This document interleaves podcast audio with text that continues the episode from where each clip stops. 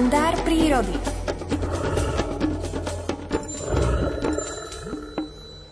Štyri minúty pred pol 8 je na linke aj prírodovedec Miroslav Saniga. Dobré ránko prajeme.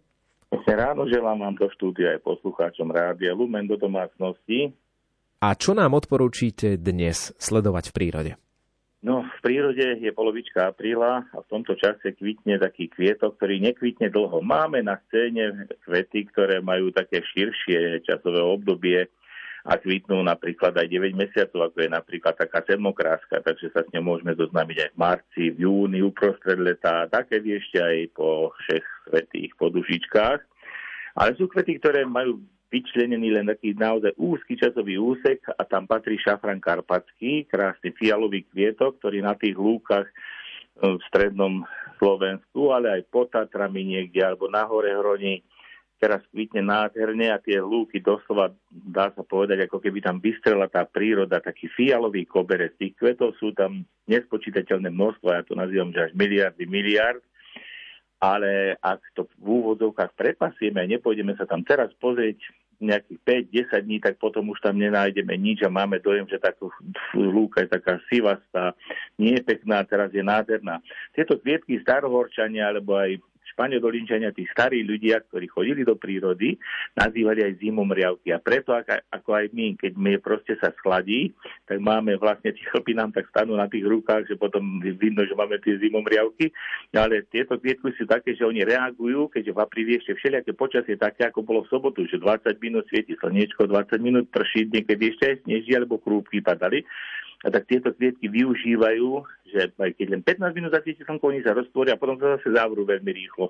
A tak budete mať za chvíľku vášho meteorológa, pána Jurčižoviča, ktorý predpovedá počasie a tieto kvietky dokážu na takúto krátku takúto krátku vzdialenosť, keď som v prírode predpovedal, aha, som tu v horách vysoko, a kvietky sa zavreli, tak asi príde nejaký tmavý mrak a začne s neho pršať, ale keď nie prša, tak aspoň sa ochladí, lebo keď príde v tých vyšších polohách, zakrie slnko mrak, tak sa ochladí o niekoľko stupňov, tak tie kvietky to takto reagujú. Ja ich mám veľmi rád, sú veľmi také krehké, nežné, nádherné a keď vyjalujú tie lúky, či už na Krížnej, keď idem, alebo na Donovalo, tam to pekne vynorabu, ale aj po Tatrami, alebo po Salatinom, v nízkych Tatrách, alebo aj v Malé Fatre si pamätám, pod e, nad Snilovskom, teda pod Rosúcom, tak to tie vtedy máte dojem, že ste, keď ešte je modrá obloha, že ste na fialovom mori a pod modrou oblohou. Takže majme také poetické cítenie alebo také romantické a ak niečo takéto zažijeme, tak si niečo pekné tak v tej duši vytvorme, čo každý je z nás poet, taký jednoduchý svoj,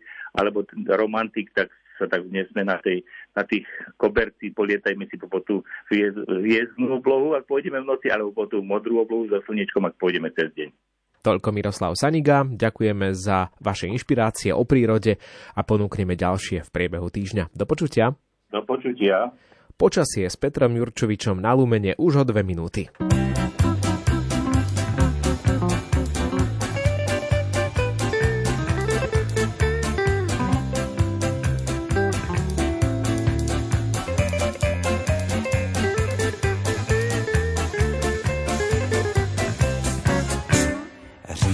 Mi počúvaj, príď do Smokovca, výjdeme si zubačkou hore do kopca.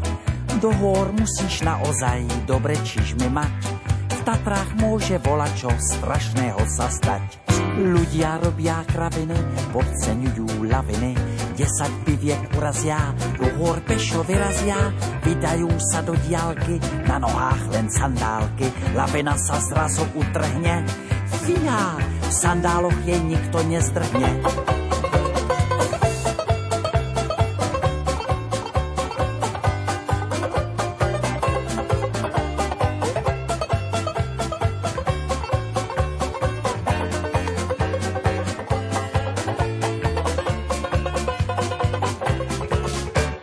Říkala dál, počúvaj, kto preč nestrhne, tomu táto lavina nohy podtrhne je to takmer tutovka, zomrieš smrťou v svahu.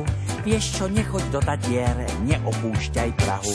Ľudia robia kraviny, podceňujú laviny. Desať piviek urazia, do hôr pešo vyrazia.